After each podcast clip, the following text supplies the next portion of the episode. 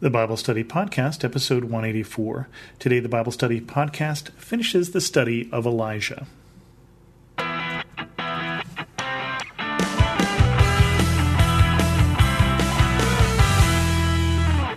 Welcome to the Bible Study Podcast. I'm your host, Chris Christensen. We are going to finish the study of Elijah today. As I said, we're not going to continue on with the story. If you wanted to go and read about Elisha, then you could carry on in 2 Kings. We're going to be in 2 Kings 2 today.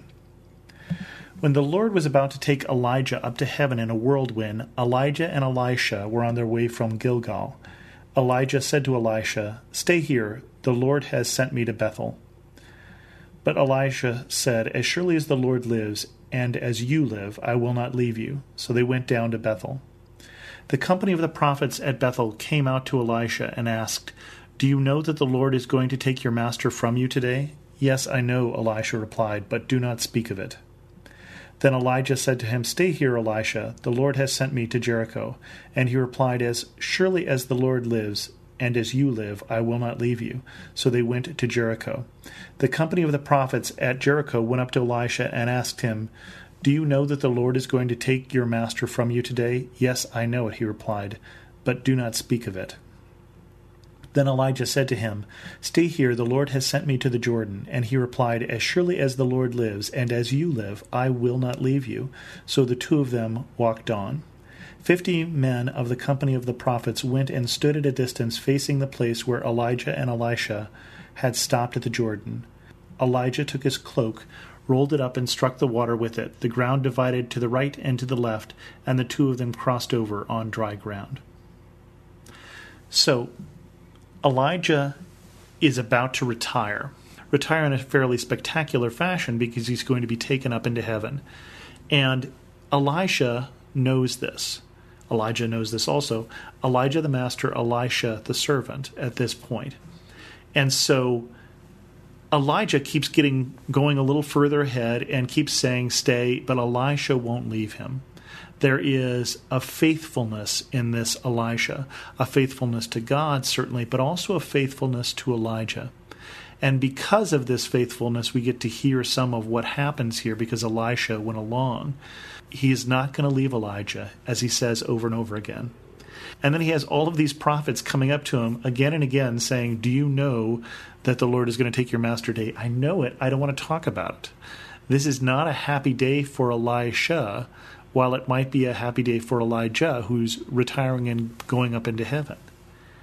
And so he just doesn't want to hear about it. Yes, I know. Yes, I know. Yes, I know. And finally, we have the 50 prophets who probably were going to come up and say, Do you know that the Lord is going to take your master from you today? But fortunately for Elisha, Elijah parts the waters of the Jordan and they pass through, leaving the prophets on the other side. So he didn't have to hear it yet one more time.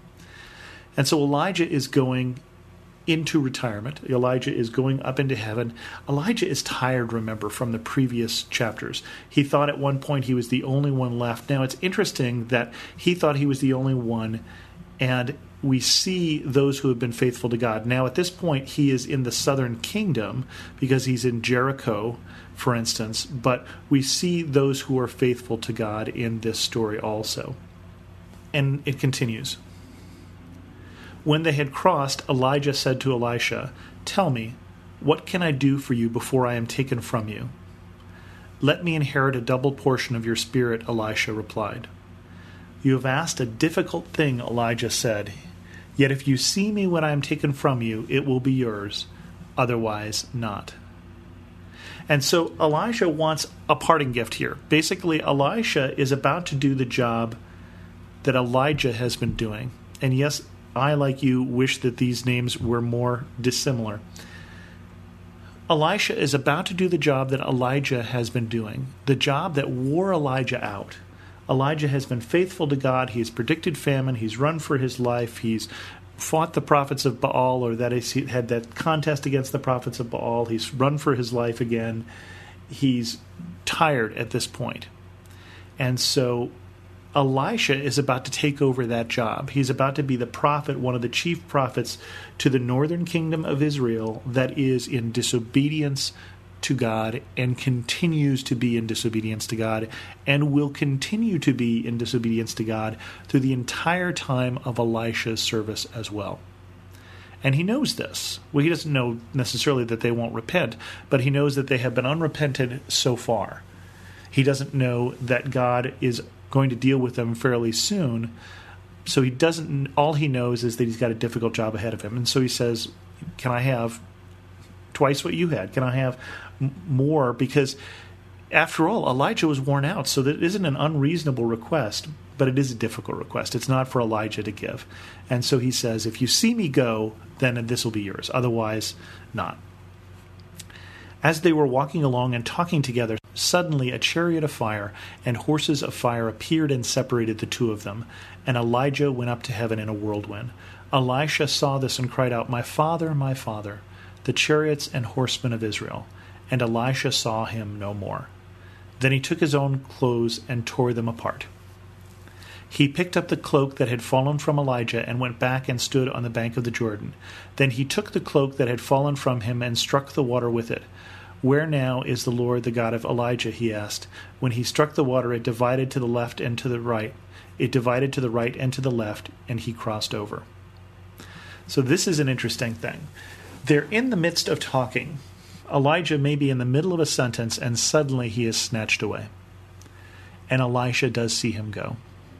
And he cries, My father, my father, crying to God, crying to this beloved person, Elijah, I'm not quite sure, but he does see him go. And he tears his own clothes because he is no longer the servant anymore. He is now the prophet. And he takes up the cloak that is Elijah's. And he goes back and does the same thing Elijah did on the way over. He parts the water of the Jordan. Certainly, the Spirit of God is now in power on Elisha as it has been on Elijah. And that is the end of Elijah's story and the beginning of Elisha's. And as I said, we're not going to continue on through the rest of Elisha's story, but we will continue on through the rest of this chapter at least. The company of the prophets from Jericho who were watching said, The spirit of Elijah is resting on Elisha.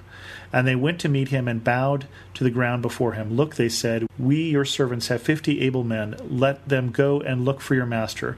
Perhaps the Spirit of the Lord has picked him up and set him down on some mountain or in some valley. No, Elisha replied, Do not send them. But they persisted until he was too ashamed to refuse. So he said, Send them. And they sent fifty men who searched for three days but did not find them. When they returned to Elisha, who was staying in Jericho, he said to them, Didn't I tell you not to go? So Elisha knows at this point he will not see Elijah again on this earth.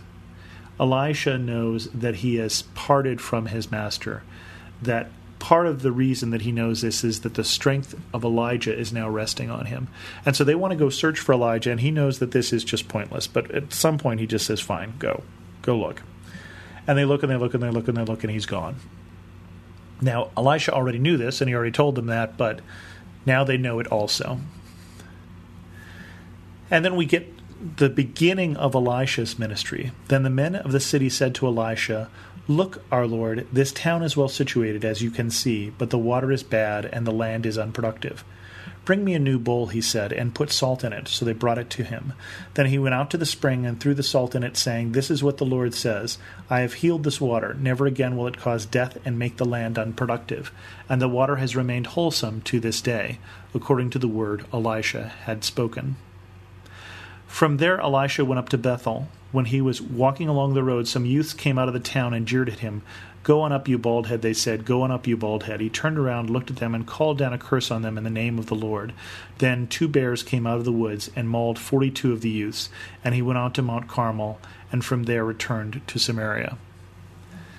Now, remember in the last chapter, we had those who had come to order Elijah to go see the king. The first two captains with their men had come to order Elijah, and we learned that ordering a prophet of God is not a good thing. Well, apparently, jeering a prophet of God is also not a good thing. And unfortunately, these youths learned that the hard way. With that, we're going to end this episode of the Bible Study Podcast and this study of Elijah. I hope you found some useful tips in Elijah, or hope you found something edifying in there. What I see in Elijah is I see faithfulness, and I see faithfulness even when others are unfaithful. I see faithfulness of God to to Elijah, that God is always with him and protects and cares for him. Uh, and I should say that God being with us is a theme that is popular with me right now. I would like people to know that I have just accepted a new job, and uh, that may affect how often this show comes out just because I'm going to be pretty busy, I would imagine. So, just so you know, I will now be working at TripAdvisor and I'll be spending actually quite a lot of time this fall in Boston, where that company is headquartered. So, uh, hopefully, that will not affect how often this show comes out, but if it does, I ask that you will please bear with me. If you have any questions, feel free to send an email to host at thebiblestudypodcast.com or leave a comment at thebiblestudypodcast.com or follow me on Twitter at Chris2X. And as always, thanks so much for listening.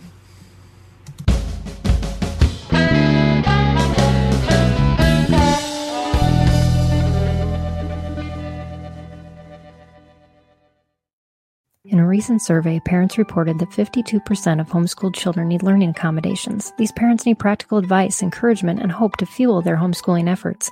The Empowering Homeschool Conversations podcast is where parents gain wisdom on how to teach unique learners successfully at home, like Laura, who recently told us, I needed this episode. I don't need a fancy curriculum or need to be a special ed teacher to teach my son. You have given me hope. To listen now, go to Life Audio or search Empowering Homeschool Conversations on your favorite podcast app.